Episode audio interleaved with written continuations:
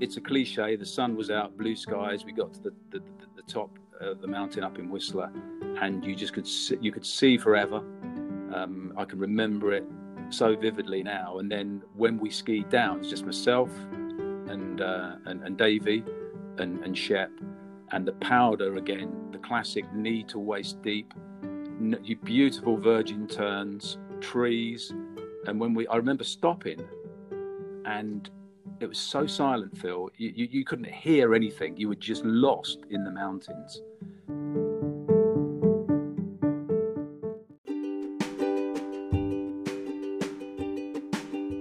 So, one of the things I find fascinating are the characteristics behind many different brands. Some of them are outgoing and energetic, some are a little bit more laid back.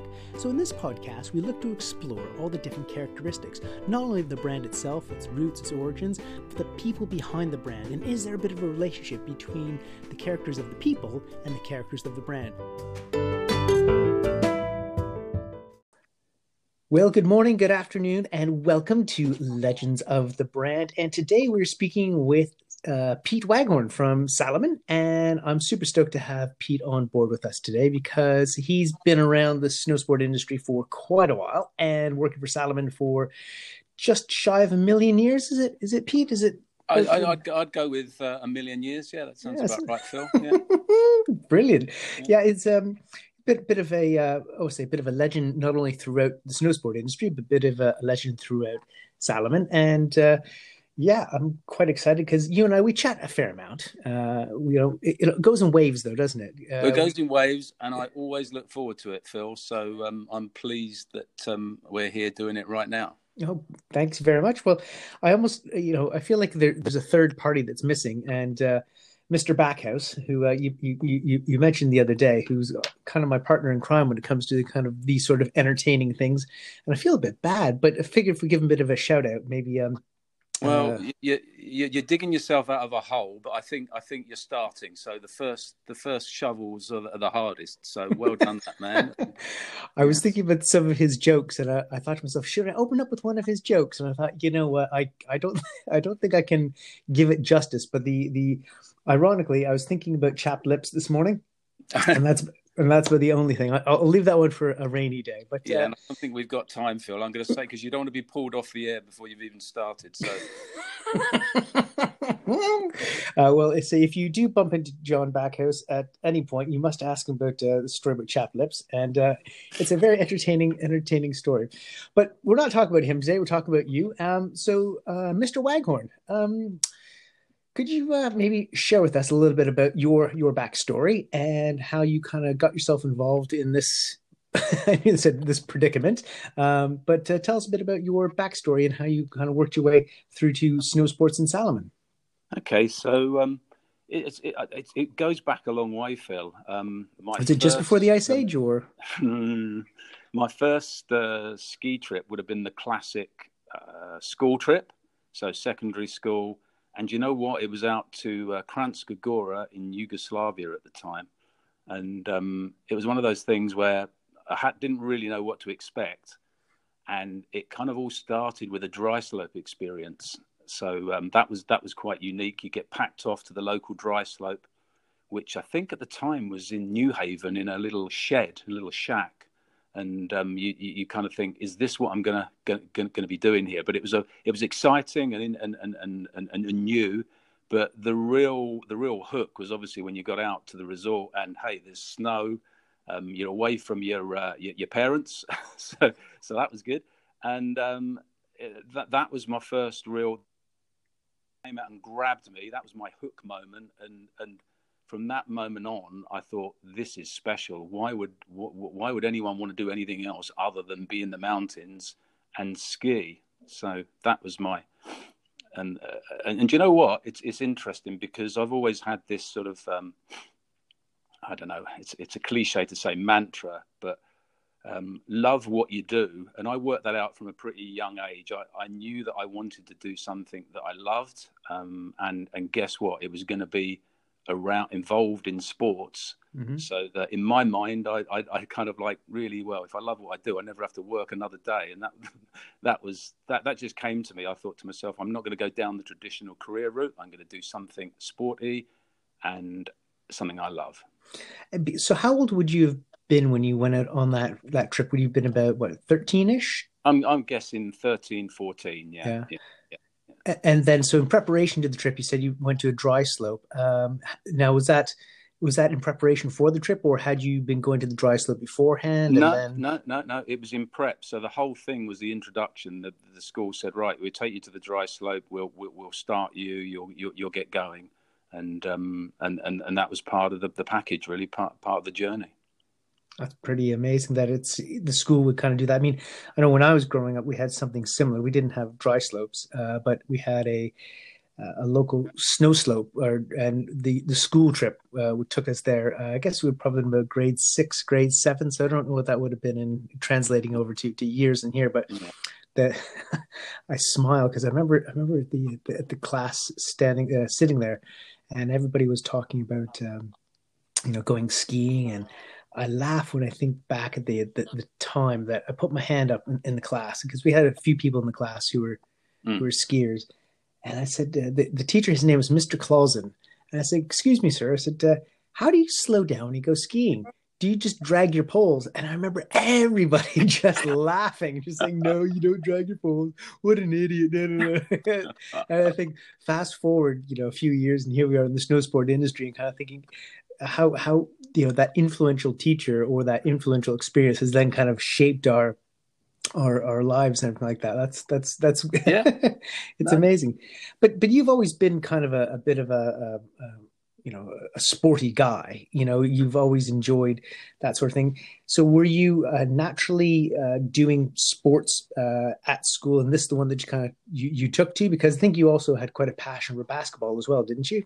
Yeah, well, I've listened to some of your other podcasts, and it, there seems to be a pattern. Most of the guys are coming on saying they were rubbish at team sports and they couldn't do this. Well, I was actually brilliant at everything. So um, no was, modesty or anything. It was like um, one of those. Um, one of the. I, I, just loved all sports, and, I, and I'm joking when I say I was brilliant at everything. But um, I, I, I, just, I just love whether it was basketball, football, mm-hmm. uh, rugby, I I I I I, I, I kind of loved the challenge. I explored lots of different sports. I think it, it was it was I, I, just landed in the world of sport and tried my hand at pretty much anything that came my way. And you were naturally, I guess, quite quite good at it, and which kind of I guess made it a bit easier for you to take to skiing. Now, had you had your family gone skiing, or was, were you kind of the, the, the first person to no, give this a try? Or I, I would have been the guinea pig. I was mm-hmm. the first in the family to ski, um, and um, for that, I, I, I, thank my mum and dad because it was, uh, you know, here I am. If, if, it wasn't for that trip, potentially, I, I, well, I might have been, I would have done something in sport, but perhaps not ski. It, it was just that trip that, that, that, got it all started for me, really. And did they take up the uh, challenge when you came back from the trip and saying how awesome it was? Did they end up choosing to go on a, a ski holiday or, or try it with you as well at some point? Do, or with... do you know what they they, they did, uh, mm-hmm. which is incredible. Um, so for, as a result of that trip, um, my mum, my dad, and my brother all all went on subsequent subsequent ski holidays. Um, but the the main thing I came back from that trip is I came back the very proud owner of I think it was a three or four star badge, and I thought I was going to be the next um, Franz Klammer. So um, that was um, they gave you a little badge at the time, and that was my proudest possession. That's brilliant. Yeah, when you get those little awards, it's yeah. always a very amazing thing. Yeah, and the next thing you do is say sign up for the uh, the, the, British ski team. Well, that so, that was the dream, but yeah, that, that clearly never happened. Oh well, you're you're on the Salomon team, which is fine, which is which is brilliant. So speaking of Salomon, the um, you know, we obviously a few uh, few episodes ago we were chatting to to Eric, but um, with regards to Salomon and its founding principles and how it started and all that sort of stuff, can you just give us a quick recap in terms of how Salomon was started and what you think the founding principles are of the brand? Oh hell yeah, yeah. It's so um, kind of there's so many different variations, but the, the simple the, the, simple fact is it started in 1947, and it, it was it's a brilliant story because it was started by a family, uh, George Salomon and his and his, and his father Francois started the factory, started Salomon. Um, is a little uh, a little house in Annecy, and I don't know if the, the listeners know Annecy, but if you don't, it's it, it, you definitely get it on your radar for a, a weekend away when um, when all this um, craziness is over. Uh, fly to Geneva, 20 minutes down the road, 25 minutes down the road. You're in this beautiful medieval town by a lake. Um, fantastic people, wine, cheese, the whole lot. So I'll stop my Annecy tourist board bit, but um, it, it, just gives you a flavour, and you're you're an hour and 45 minutes, hour and 30 minutes away from the mountains. So it's the perfect place to to start this uh, this this fabulous fabulous company. And they actually started um, making um, hacksaw blades and then uh, one of the local skiers came to them and said, "Look, we, we we need edges for our skis. We need metal edges." So they basically decided to to to make the metal edges for the skis, and then kind of it forgive the pun, but it snowboarded from there, and um, and, and and and it evolved to bindings. Um, and then from bindings, you're talking skis, and then and then it just continued to grow to this fabulous um, uh, mountain sports company, really. And uh, I mean, the home home of the of Salomon is still there in Annecy, and they have a, a fantastic uh, R and D center there as well. Now you've been there a few times, haven't you? To have a look around and all the different technologies that they're working on. I mean, you probably can't really give us any any uh, insider information, but do you see a, a, a theme that of of an ethos that runs through all of all of the different aspects of Salomon? Oh, for sure. One of um, George. So you've got to bear in mind that this is back in like 1947, the 50s, and the 60s, and the 70s, and George Salomon was. Um, I, I, I never met him, which was really unfortunate. But Eric Eric did, and he just said the guy was incredible. He was just you know he was a, a one of a kind, and one of his sort of um, uh, man, mantras, if you like, and w- was that um, he said one must continuously forge ahead. And he said, "What fascinates me is what I'm going to do tomorrow." So he was, you know, he was definitely one of the the, the, the pioneers of, of industry and, and, and the sports industry for sure, because there were people. He was just challenging. He challenged the engineers all the time to make better better boots, better skis, and um, and, and, and grow grow what was possible. Um, so absolutely, and it's built on he had this thing about innovation. Uh, you've got to improve something, and guess what? It needs to be different. I mean, I'll throw a curveball mm. at you. They even came out with a, a walking shoe that didn't have laces. It had a zip and and and, and Velcro, and, and at the time it was like you know you just didn't make a, a, walking shoe with, with Velcro and zips. It was it was all boots and you know leather, leather laces, and it was just anything they tried to do. It had to have a point of difference and really reinvent something here. And what sort of time period would the uh, Velcro and zip shoe have been?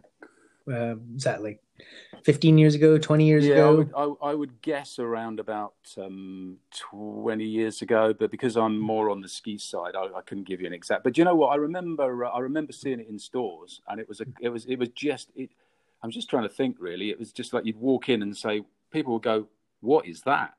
Because it doesn't look like everything else on the shelf. Yeah, yeah, it's uh, uh, different is good. And so, in terms of the snow sport side, then what do you think are some of the biggest innovations that you've seen in, in your career that Salomon have brought forward? Well, I'd probably uh, rewind to about 1979, and I was a, a 16 year old um, uh, lad uh, in, in, Brighton, and I landed my kind of what I would call my dream job, going back to love what you do. Um, I'd already worked out at 16. I hadn't read any self improvement books, but I just thought to myself, here you go. This, this is Pete Waghorn's idea of what life is. And um, so I, I, I, landed a job in uh, Alpine Sports in Western Road, Brighton. And it was mm-hmm. the, it, they basically sold skis, skates, and surf gear. And it was all imported from the States. And I thought, how, how cool is this? And I remember, and I genuinely remember this. The the Salomon launched, and as I say, in 1979, the SX90 Equipe ski boot, and it was a. I'm sure the listeners will know it was a rear entry boot, but at the time, every ski boot on the market was a traditional buckle boot. So again, guess what? It's back to the Velcro boot and the zip boot. It's like people walked in and looked at it and said, "What is that? It doesn't look like the rest of the boots on on on, on the shelf. And as a as a as a young lad selling them, it was just incredible because it, it was a game. It's a cliche again, game changer. It absolutely was, and you can call a game changer something when it really does does that. And and and this did that because I can tell you now, when somebody put their boot in a sorry, their foot in a uh, a traditional buckle boot, it was a job to even get their foot in there, and then to do it up. They were clamped in there, and the technologies from race were kind of like um, they were. It was just too stiff for a lot of people so along came this rear entry boot that you could open, that opened out to accept your foot. You put your foot in it, it was comfortable. It was, uh, it had a special adjustment for the heel to pull the heel back. You could adjust the width to, to your personal shape, and, and to, to, to top it all, they had a unique sizing system. So you weren't sized in like eight or nine; it was a volume size. Uh, like you were either a 335, which was about a, a, an 8, a 345, which was about a 9, so the whole process was just like this is special, you know, and that, that that's what Salomon do. They're special and they're different. Um, I mean, there's Phil. We probably haven't got long enough for me to to, to, to, to continue, but I'm gonna so take you back to 1979. That that was the uh, the SX90 Equipe. Uh, do you want more? Yeah, yeah, yeah, for sure. I mean, I, that's. I mean, part of it is the, you know, we can all take a look at uh, perhaps some of the uh, if you want to call it the Wikipedia of, of, of, snow sports. But I think what's you know fantastic is if you you're able to bring some of these things to life because you you've kind of seen them and you know not only have you seen them from being on the shop floor and uh, but you've also then had the opportunity to see them from a from a business standpoint and the impact they've had on the business. So I mean we all know right now that you know there's certain certain boots within the Salomon range which are, are the bread and butter boots. Um, but uh, and, and I think that that's that's um, you know really really key. But yeah, if you have a few other ones that you think are, are fantastic, you know, almost keystone products, if you want to call it that. Okay. Yeah, by all means, please. Yeah, well, I mean, so so you had the you had the revolution, if you like, of rear entry boots, and then around about you, you, you it was a great. They Salomon would always start with the top end. So we're starting at a performance product here in 79, and then in sort of 80, 82, and 83, they came with like a, a, an SX60 and an SX70, which were aimed at the uh, low, or not the well, yeah, the lower performance skiers is, is not a problem to, to use that term, or more recreational skiers. Um, so they they had a, a, genius idea of you know joining at the top and then opening out to the masses or the, the, the recreational skiers. And then in 1984, you had the SX91 Equipe. And one thing I haven't mentioned, Phil, is you know you know that well I don't know if you do, but back in those days it was all about color and, and it was it was great. It was it was it was long hair. It was rock rock music. Um, you know, it was just such an inspirational time to be around. And and and you had like bands like the Clash and the Stranglers. You had you had punk rock, you had um, rock, and and it was just like yeah, glam rock, and, and and the boots and the colors were so exciting and so so different, and they just matched the time. So you had the SX um, 91 in in, in 84. Um, there, there's a lot in between, but then I'd probably fast forward to 2000 uh, to 1990, I reckon, when guess what? Game changer, using that word again, along comes the Salomon ski. And what was different about that? Well, the traditional construction was a sandwich construction for a ski. Um, imagine a sandwich with a with some wood in it, um, with with some metal in it, perhaps with edges, etc., etc. Salomon came out with this unique monocoque cap that ran sort of like from edge to edge, and it was a load bearing structure, and it was super light, and um, basically filled you know filled with foam.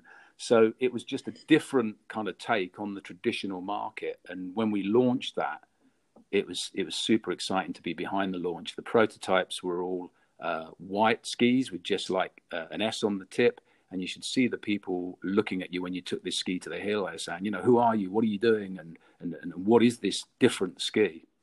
So yeah, very very very different, and follows follows those those you know the DNA of innovate, improve, and be different.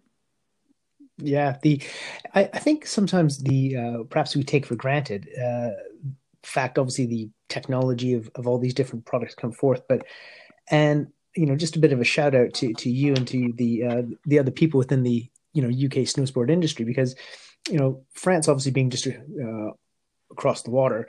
Um, you know, people such as yourself and Eric, and and to this day, uh, there are lots of different uh, people within the the UK snowsport industry who um, we take for granted that Salomon and, and brands will come to to you and look to have your input in terms of product and uh, the way you want to have it developed. And mm. I believe right now you currently sit on some of the development boards for boots and skis and like that. But back in the in the in back in the day there a little bit, as you say, you know you're part of the team that helps develop some of these new products. Everybody thinks that it's always done in a distant galaxy far far away and yeah. uh, their market perhaps doesn't have have an input.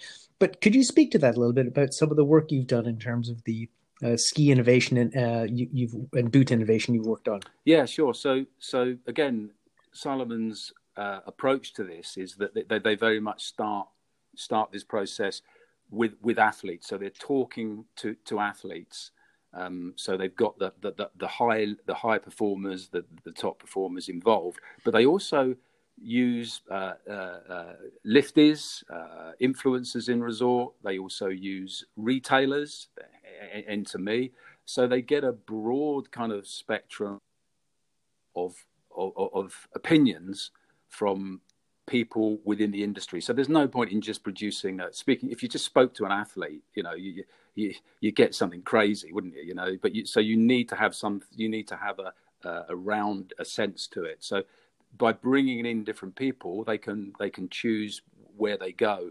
Um, and if you talk about retailers, I've, what we do with a boot, for example, here's a crazy one. So a retailer will be asked to try on three different boots. They'll be blindfolded before it happens. Now, you always get a bit nervous when they did this to me and they blindfolded me. I thought I was going to have my, trousers pulled down or, a, or, a, or, a, or, an egg thrown at me. But, but luckily enough, that, that didn't happen. But I was still very nervous because it's Salomon. So you're blindfolded and, and you have to put your foot in three different boots and you have to answer a series of questions as you know so you put your foot in the first one and they say right okay what do you feel instant how was it instant fit what did it feel like what did the heel hold feel like? And there's a there's a guy recording all this in the corner. He's typing in all the uh, all, all, the um, the information and the feedback from from everybody. So you've got that static testing. Then you're asked to go out on the mountain and actually test the product. You come back, you give your feedback in. They're not gonna. They're not just gonna say because this person has said this needs to happen. They change it, but they get enough opinions from people and then they collate that information and then they start kind of forging forward on the on the on the on start the prototypes and to to push on from there really and um and, and get the get the killer product and how long does this process tend to take uh, from your experience? I mean, obviously, it, it, can vary depending on the product, but yeah, you, know, you're talking. How long three, does it sort of take? Three, three to five years. Sometimes it can be five years. If it's a brand new project, it can take that long. But normally on boots, you're talking three, three, four years on a, on, on, on a boot. And does it make you smile a little bit taking a look at the current state of the industry that? Certain uh, boot designs have almost gone full circle, kind of come back around to those designs uh, that Salomon were, were famous for back in the uh, 80s and 90s, the uh, the rear entry boots. What are your what's your take on that? Yeah, no, well, well for sure, I, I, it did make me smile. absolutely, I, I think the but it's all it's all very well going. You know, it's not seen as a step backwards, but but what what you need to do is is is if you're going to go down that route, you need to come with a, like I've said before, with an improvement. So mm-hmm. as long as you get an improvement, I, I, I'm in. I'm not so sure that the current crop are are where I, I, I would see Salomon going because um, you know it's all very well to, to, to fall back on on what was there, but I, I, I love it. But I want to see uh, I want to see an improvement in, in in what it's got to offer. Does that make sense? Yeah, yeah. no, definitely is. Yeah. I think I think one of the, the best things is the uh, you know we there's probably a, a customer base that uh, was familiar with that design, um, uh, you know, back however many years yeah. ago, and years, and yeah, yeah.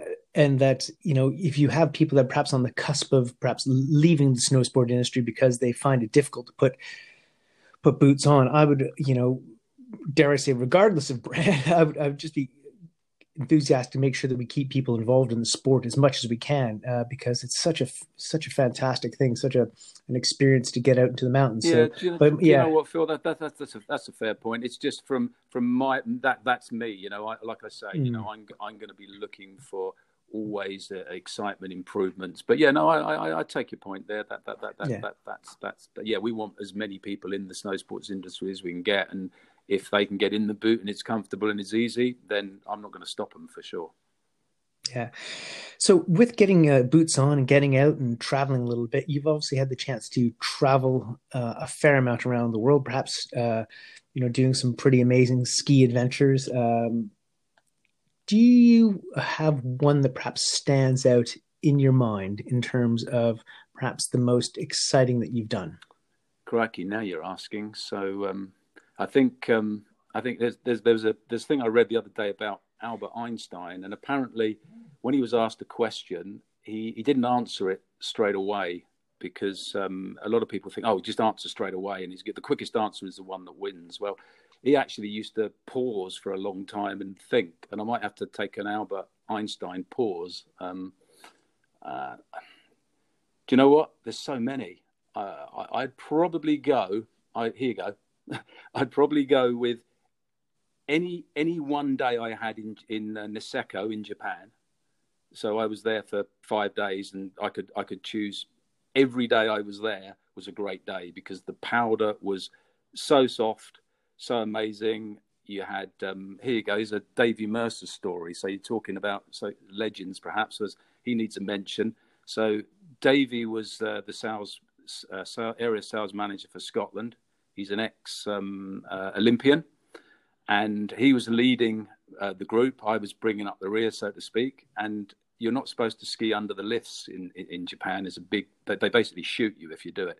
So um, he, he basically sees this beautiful field of powder. He, he, he veers left. He skis full on down the fall line.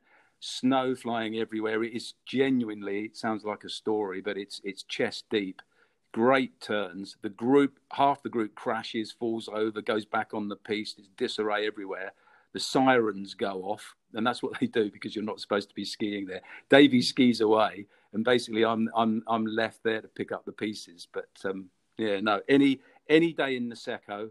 Um, but I, I, guess really the one that stands out will be a, a day that I shared with, um, again with with Davy. Uh, I, I, shared breakfast with Eric Davis, who you know, and Nigel Shepherd, who needs another shout out. So we had breakfast at 7 a.m. in Whistler. This was the first trip that um, Salomon had done to Whistler. And um, uh, Davey and I went up with uh, Nigel Shepherd. He took us up for a, a, a hike. And I, I, love now, my, my passion has developed into, into more off piste. So but there's a limit to the time I want to hike, and I, am probably in that gentle zone. So I want about an hour max. So bless him, Shep did we did about an hour, hour and twenty minutes hike up. It's a cliche. The sun was out, blue skies. We got to the the, the, the top of the mountain up in Whistler, and you just could see, you could see forever. Um, I can remember it so vividly now. And then when we skied down, it's just myself and uh, and and Davey and and Shep and the powder again, the classic knee to waist deep, beautiful virgin turns, trees, and when we, I remember stopping, and it was so silent, Phil. You, you, you couldn't hear anything. You were just lost in the mountains, and then a crow.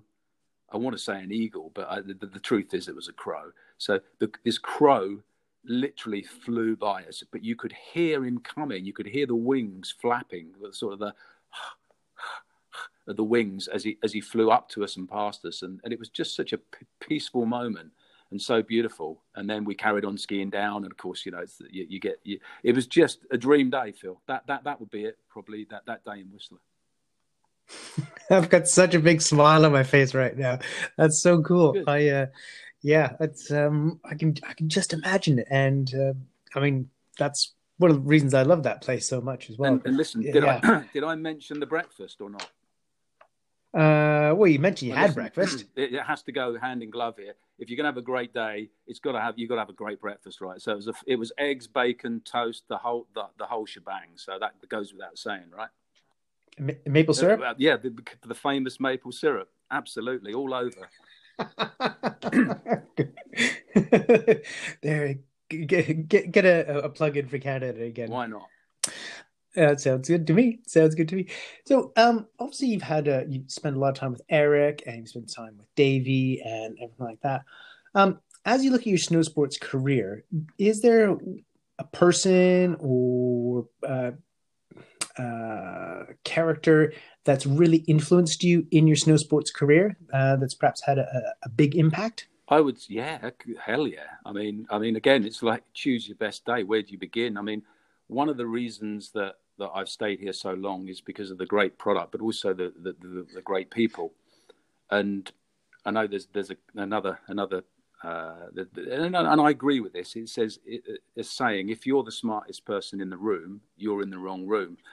So I'm lucky enough. Um, most of the time, that's not the case. And there's been people, yeah. So I mean, here you go. So my the guy that actually gave me my job at Salomon back in 1999 was a guy called um, G. I've got to get this right. George. It was George Cur. No, James Curley, because they're two brothers, and and, and um, not that they look alike, but uh, yeah. So it was um, it was um, James that gave me the job, and he was a funny enough uh, Canadian um, from Vancouver, and um, the guy's gone on to be the CEO, I believe, at uh, at Levi's. He's now with uh, Gibson Guitars. He's met um, uh, who was the president at the time, so he's met. Um, I can't remember which president he, he, met, but he's met definitely met with a with a, with with one of the American uh, uh, presidents, and he's just such he was he was a, another game changing guy. Um, and in my interview, he said to me, "I see from your CV that you don't snowboard." And I went, "Well, back in the day, you know, there was this sort of weird thing, wasn't there, between skiers and snowboarders?" And I was sort of thinking, "I'm a skier, I'm not a snowboarder." And then and then he said to me, um, "How do you feel about learning to snowboard?" And I just went, "Where do I sign?" You know, it's it's just such a what what what a what a great offer, you know. So anyhow, uh, and in, in, fairness to him, I signed, got, got joined Salomon, and then within six months, I was out in Park City learning to snowboard with another. Uh, uh, an, an, another skiing legend who's Midge Midge White, who's now with Bull Bags, Mm-hmm. And um, we, we, we jokingly went up and um, we, we, we, we took some boards out and we, we snowboarded for half a day.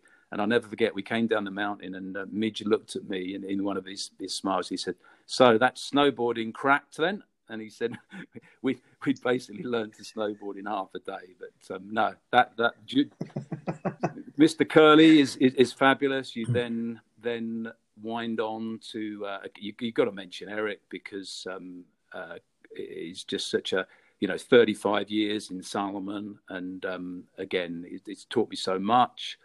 Um, you've got Davey for I mean, because Davey was an ex-Olympian, as I said. His claim to fame was that he once beat Albert Tomba in a in a in a, in a slalom race. I, I didn't Did know, that. know that. Huh. No? Did not know that. Yeah. Go on, go on. You got to tell us in that part. Go on, you got to No, well, on no, no. He, he probably was about sixteen at the time, but um, he still beat him. So um, a junior, it, it's still it's still chalked up as a as a victory. But um, here you go. My best Davy Mercer story is he and I were out in Val d'Isere. Salomon had just launched goggles, and we, we weren't too sure about goggles at the time. Davy and I, we you know we, we knew about boots and skis, but we got these two new goggles to test. So we went up in Val d'Isere. It was a very flat, light uh, day, but there was a lot of powder around. So unusually, Davey said, We're going to go off piste. So I said, Great. So I follow Merce down this run, and I'm not kidding, he's going to hate me for this, but he fell over. Um, and and this is something that just doesn't happen, right? Davey doesn't hadn't fallen over since about 1975. So he picks himself up, and he's going to hate me. He said, "I can't believe I'm saying." This. Brushes all the snow off, and then we carry on. And but bearing in mind, it really is flat light, and we're in these solar goggles, which we can't see a damn thing. So there's a bit of a an excuse for Merce there. He skis down, carry on skiing down, and I'm not kidding. He falls over again. So this is the second time I've seen him fall fall over in, in like ever. So he gets up, brushes himself off again, and he turns around to me and says, Pete, do you want to lead? And I said, Piss off, Davy. You're the Olympian. And it was like you could just see him just just just literally say for the first time ever, he didn't want to he didn't want to lead. So yeah, that's that's that's that's Davy. and I'm sorry in, in advance, Davy. But um, I blame you, Phil, for asking me. All right, I'll take it. I'll take it. Well, that's cool. I, I really like that. And that's the thing, isn't it? But the, I think the industry as a whole is that there's so many great people. Uh, hence the reason to kind of work on this podcast. But also, I think there's some great stories, and it's great having these opportunities to smile and and and relive some of these uh, stories because ultimately that's it's about sharing some fun times isn't it oh. and uh, i think that it's it, that's kind of why we do it isn't it 100% and just just while we because listen i can you, your podcast could last for a day but there's there's one other thing and it's, it's not so much a story but just about Salomon so in uh, about 1998 they appointed a new ceo jean-luc diard and his father was the mayor of Teen. um, but the, the reason I'm mentioning Jean Luc is because he was an ex ski instructor. So how cool is that? The guy's a ski instructor, and then he rises to to the, be to be the CEO of Salomon, and, and that kind of for me says it all. And I actually met him. He came over. I took him into a snow and rock store in um, in, in in London, and check this out. He actually we had an appointment with the with the ski department manager, and um, he, he, he was one on one with him, and he said, "Right, what do you think of the Salomon skis? What's selling? Imagine that. How cool was that? Wow, that's very yeah, cool. Yeah. um, so, if you were, uh, you know, if you were to not be involved in the snow sport industry, you said before, and you probably want to do something in sport. If I'd been, um, I don't know, I'm, I'm rubbish at height, but if I'd been about another two foot taller I probably would have been in it. I would have wanted to play in the NBA. So I, I, I thought the, the, mere fact that I'm five foot ten um, probably didn't help. But um, yeah, I wanted to be a, a. I would have loved to have been a pro basketball player. Um, but didn't you play at like county oh, level oh, yeah, or no, university level or something like that? Pro. I mean, I listen. I, I did get paid, but it it was. We, it was back in the day when um, uh, the National League basketball was on uh, Channel Four on a Monday night. So we got, you know, we, we had people, guys from the states were over being paid for a six month contract, but of course at the time there was uh, the, the majority of the team would have been made up with Americans and Canadians. Yeah, thanks Canada, thanks America, but um, yeah. So little, little little little Pete here. Yeah, no, I I played for a, a couple of seasons, but I, I, kept the bench warm. I got on. I played at Wembley uh, in the Wembley Arena in the finals. So it's a pretty. I, I did okay. I did okay for a, a five foot ten guy. And did you do any rugby either? Because I know that's one of your other yeah. I was, like I said to you, I was brilliant at all sports. no, so listen, you, you need to see me smiling because your listeners are going to think, who is this guy? But no, um, yeah, rugby. I, I, absolutely had a passion for rugby, and uh, I was sharing a beer with uh, Eric the other day, and uh, he asked me what position I played in rugby, and I said, well, I played wing, I played centre, and I also played flanker and he and he nearly spilt his um, his, his, his, Guinness because uh, he looked at me and he said, "You're not big enough to play flanker." And I said, "Well, look, Eric." I, I wasn't big enough to play basketball, but I managed to make a success of it. So um, we, we, we chuckled over that. We chuckled over that. And and your uh, uh, more recent uh, is it recent your your passion for surfing because that that's uh, definitely something which yeah. is well, I call you, it. A, you're doing now more a midlife crisis, really. So it was either that or continue riding a Harley Davidson. And I thought, what's where? Where am I going to take this? And I thought, well, surfing is probably less dangerous. So about eight years ago, I, I decided to become a proper surfer and surf through the winter. Uh, that's that's the mm-hmm. mark for me. So um, it's not just the sort of sunny days and um, the, the warm days when it's when it's kind of offshore and three to four foot. It's it's the dark, damp days when it's raining. And trust me, here's the thing, right? Where I surf down in Shoreham, basically the um, the Storm Riders Guide to Surfing has a little description of the the beaches and the breaks, and the hot pipes where I surf is described as wind slop for the desperate. So so me, meaning that basically if you're not a surfer the only time there's ever surf there is if it's blowing about 30 40 mile an hour winds and it's pretty hairy. So uh, that's that that that that will be my that's my other passion now, surfing. Uh, when you mentioned about uh, surfing in the deepest, darkest winters, and it's and it's you know windy and cold, everything like that. Um, I, I, feel like I'm telling a story out of church, though, because is that always the same in California when you've gone surfing? Well, funny enough, no, and that's why we go. So. Um, uh, yeah, no, California. Well, so I so Santa Cruz is I've done Santa Cruz and um, I've done Santa Barbara. But what I didn't know, Phil, about Santa Cruz is it's in a an area they call the Red Triangle, and the Red Triangle is where there's the most shark attacks in America. So I think if myself and Anil had known that was the case, perhaps we might not have gone got in so so much. But yes, mm. yes, no, that was always one of my passions, Phil. You, you you're so good at this. I wanted to be able to. Uh, well, I, it's a, a, passion. It's it's a lead from Eric actually because Eric did this. I'm just following that path. So I wanted to be able to ski and surf on the same holiday. Did I say holiday? I meant um, dealer trip. Yeah, yeah, yeah, yeah. yeah. stir, stir, stir, stir, stir. So obviously, this this year has been a crazy year for everybody, regardless of what industry you've been in. And uh, we can think of the, the sunnier times when you head out skiing and surfing and everything like that. So um, during lockdown, I guess you're locked down as much as everybody else. Do you have what would be your most extravagant purchase during uh, the COVID lockdown? Oh, you're gonna, you're gonna, I'm gonna get into trouble now. So, uh, well, what, what do you think it might be? Uh, oh. A bottle of wine. you see, you're just like a mind reader. So, yes, it was. was yeah, it a bottle of wine? It was a bottle of wine and a bottle of whiskey. Um, so I, I oh, followed. You know, I followed the path of. I thought, well, if I'm not going to make it through the winter, I might as well spend my money on some expensive wine. So I upgraded from Pinot Grigio to uh, Sancerre and Chablis, and, and and treated myself to a nice bottle of whiskey. So um, yeah, that was. Oh no, uh, well, that, there you go. And and I did dive into and I got a nice new wetsuit as well. So I got a um, uh, it's a cracking suit from Xcel and um, it's my first suit with an integrated hood, so that um, when I'm in the sea now, I'm toasty warm. So whiskey, fine wines, and wetsuits for me it was. So that that could, that could be the uh, uh, name of our next podcast, couldn't it? but listen, the only reason it wasn't skin is because luckily I'm I'm so fortunate that that I I get when I say get given, I test, and I've I've got a garage full of skis, so I, I won't sadly be well happily don't need to buy skis. Otherwise, it would have been something ski related. But um. So w- with all these different challenges, and uh, with your wine off to one side and your whiskey uh, off to one side as well, uh, what would you think has been the the what do you think is the, your biggest challenge right now in, in the role that you you're doing, and what are you doing to kind of overcome these these challenges? Okay, so it's another Einstein moment, really, because again, it's a, it's a big uh, a, big question and, and, not one that you can just sort of sort of jump into. Um, but but pause doesn't go down well on a podcast.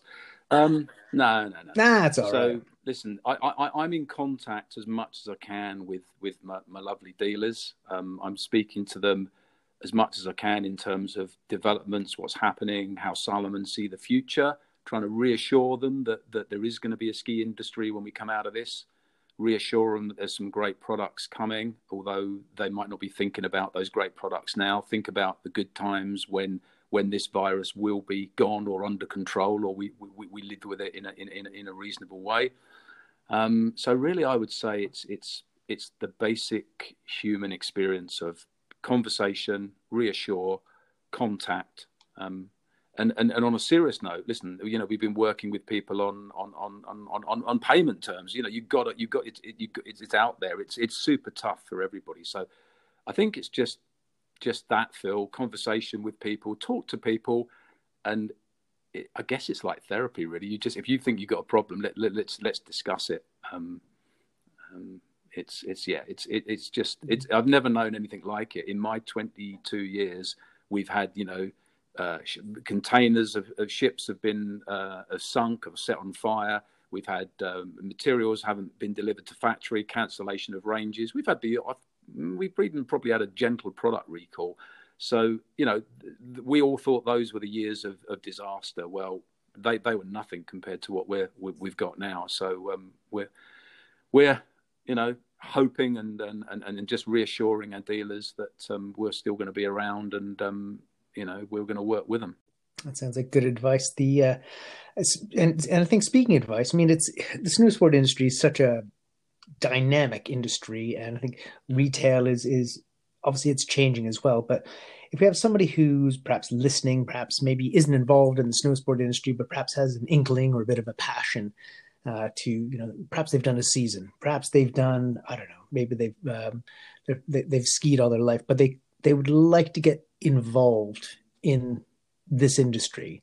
Uh, maybe it's working their way up to be a rep for Salomon, or maybe it's uh, you know working in a shop or something like that, or do you have any any thoughts or any advice or any guidance you could perhaps give to people who are perhaps contemplating hundred percent. So, I mean, listen, if I can, like I said to you earlier on, I've I have you know I've read a, everyone's read their fair share of, of various books and things, and and and there's an overriding thing that comes out in a lot of them, and it's it's it's it's do you know do what you love, or I mean the cliche is find your passion, but I think do what you love what you do rather is what I want to say because that that means that you know whatever you do you're gonna you, are gonna love it. But um, so my my my journey was I just thought to myself, right, I've been on this ski holiday, absolutely love it.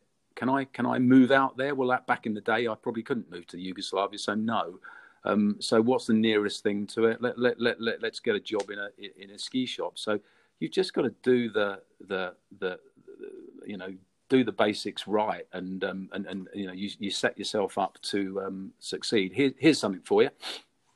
There's a um, there's a story that I think I got this one from uh, a book I read recently, Legacy by James Kerr. I think that's where I got it from. And there's a story about J.P. Morgan, who's the banker and philanthropist, and he was shown an envelope containing what the guy, the guy said to him. This is a guaranteed formula for success.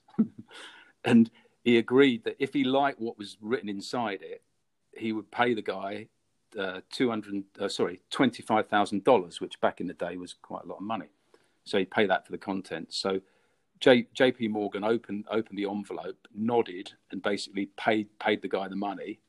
And the advice in the envelope was was this: number one was every morning write a list of things that you need to do that day. Make sense? Number two, do them so it's it's it's kind of like but basic advice. So my advice to anybody that wants to work in the ski industry is decide where you want to work and basically make it happen and go and do it. Don't don't be afraid. Don't let people tell you you can't do it. And you're going to hear it a lot on the podcasts everywhere. It, but do do do. Lewis Hamilton said it when he won the, the the the Formula One championship a couple of weekends ago.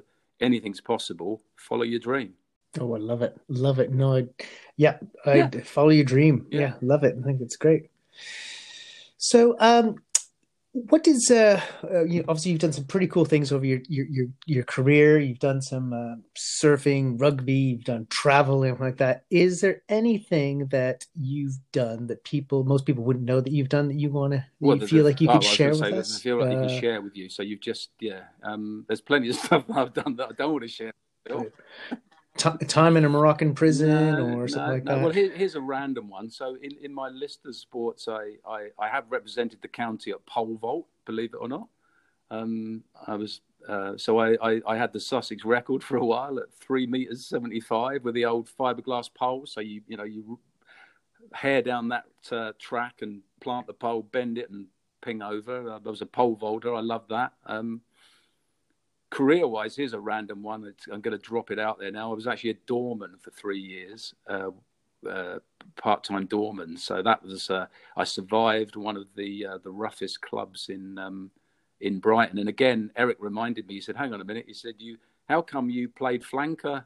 you were a flanker and you're 5'10. You played basketball, you're 5'10. And now you're trying to tell me you were a doorman and you're 5'10. So, um, yeah, it's quite unbelievable. But um, yes, I, I, I, managed to uh, survive it, and um, luckily uh, had had nothing nasty happen to me. So.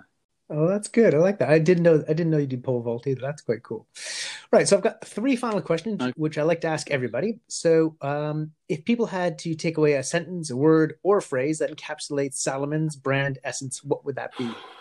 Okay, so I probably mentioned it. Um, I mentioned it before, but it would be it would to to be different, to improve, and to to innovate. Really, is is what we do. It's it's all about it's about the product and the, and, and the people. But without without doing those three things, none of this really exists because we're just not going to produce another ski boot. We never really turn up and say, well, here's another ski boot and it's a different color. You know, there's there's always a reason. Here's a new ski boot, and by the way, it does something special here. It's got this new liner. It's got this new shell. We remember we we innovated with custom shell. Um, you know, we were we had plenty of world first Salomon original tech. So innovate, improve, be different. Sounds good. Uh, what would you what do you want your snow sport legacy to be? Since i we just mentioned legacy yeah, a moment ago yeah. as well. Good book. Um, I met her. Um, I where was I? I was at Pat Sharple's wedding um, a few years ago. Now, Pat. Hi, Pat. So, um, uh, and, and and one of one of Pat's friends came up to me and uh, introduced himself, and he said, uh, "Pete, I listened to your uh, binding tech course in, uh, I think he said in Tamworth."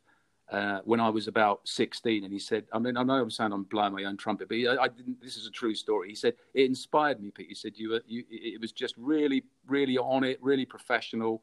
There was, there was, uh, you know, there was some, some, some levity thrown in there. Um, and he just said, from that moment on, I wanted to work in the ski industry. And I thought, well, how nice is that? So I, I think it's, it's, it, it's, it's like, there's a saying, isn't there? plant trees you never see. So, you know, it, for me, I'm working with James Boys, and hopefully, I'm I'm feeding information down to James. And then when I when I hang up my, my ski boots and, and, and go surfing and skiing, uh, he'll be he'll be carrying on the work that I've done. And it's similar again to stuff in the in the book, The Legacy. The All Blacks they they have the senior players and they uh, they pass on the information. Eric's passed it on to me. Davy's passed it on to me. So I guess it's just pass information on to, to the next generation of, uh, of, of Salomon guys and girls. Cool, love it. I think that's that's great, and uh, um, you know the other thing is yeah. they'll probably put their own little little take yeah. on things as well yeah. and develop it and uh, and build on it. That's good. And our final question is Who do you think a legend is and why? A legend in, in terms of just what? A- anything? B- business, sports? Yeah. Yeah, legend could be could be business, could be a legend in sport. Uh, who okay, do you think? So again, think I, I, you can't answer that in one person, but there's I'm going to rattle off a few. Just, just, just, just here they are. So, um, uh, Nelson Mandela for me, one one hundred percent. Read his book. It's the it's it's a thickness of about five Bibles, but it's great. Um, just for what he did and, and, and, and, and what he stands for and what, what a special person. Sports wise, you've got to say somebody like Michael Jordan in basketball. Um, I mean, the fact that, that you, yeah. a lot of the, the, listeners will probably have listened to um, the, the, story on the Netflix story. Um, I can't remember what it's called now. Um, the Last Dance. That's it. So check that out on uh, on. I think it's on Netflix. But Jordan had flu or food poisoning one before one of the big playoff games, and he was you know sick in his bed. He got out of his bed. He turned up, didn't know he was going to play. He had he genuinely was sweating. You could see the man was ill, and he sing pretty much single handedly carried that team through to win that series. And and and and the guy was just off the charts. You know, just just incredible. So there you go, Michael Jordan in sports. In my field, I'm going to have to say Eric because Eric just just he gave me my job. Um, he, uh, he, he was a, a, fantastic skier. He challenged me every day. You know, they say if you're the smartest person in the room, you're in the wrong room. I know I've already said that, but but I was always looking for people that were going to challenge me and improve me. And Eric Eric did that. Um, I think they would probably be. There's three. I think that's pretty good. Yeah, yeah. That's yeah. good. That's good. That's really good. That's brilliant. Well, uh, I'd like to thank you. Thank you for your help and for your uh, all your work that you do day in and day out, and uh, for the work that we do together and the time we spend together. It's always brilliant. And uh, thank you very much for your time today and uh, for sharing some of your stories and your insights and a bit of history. Because there's, even though I, I know you and spent a lot of time and traveled with you, there's certain things that I don't know. So I think it's it's brilliant. And uh, thank you as well for shedding some light on on Salomon and your vision of it and uh, some of the stories. I really appreciate it. So it's uh, it's been it's been a nice oh, bit of time Phil, spend been, together. Been so amazing, and I'm just going to leave with this last thought. So my I've just thought to myself, what's my favourite ski of all time from Salomon? And it would be the Pocket Rocket. So there's something um, for for people to go and look look on the internet, check out the Pocket Rocket. I'm guessing um, uh, probably around about 2000 or 19 something i'm not sure mm. but have a look at the pocket rocket amazing ski so phil thanks thanks for uh, involving me in this i think it's great and um, I'll, uh, I'll, I'll catch up with you soon eh when we can actually um, go out for a, uh, a, a beer legally well a, a beer or a glass of nice wine brilliant all right pete we'll take care have yourself a great thanks, afternoon fella. and we'll speak soon bye for now Bye-bye.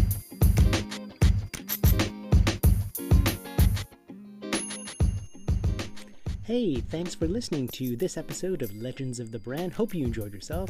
Listen, drop us an email at info at legendsofthebrand.com. That's info at legendsofthebrand.com if you'd like to reach out and get in touch. And make sure to check out the show notes also at all the W's at legendsofthebrand.com. Take care, have a great day. Bye bye.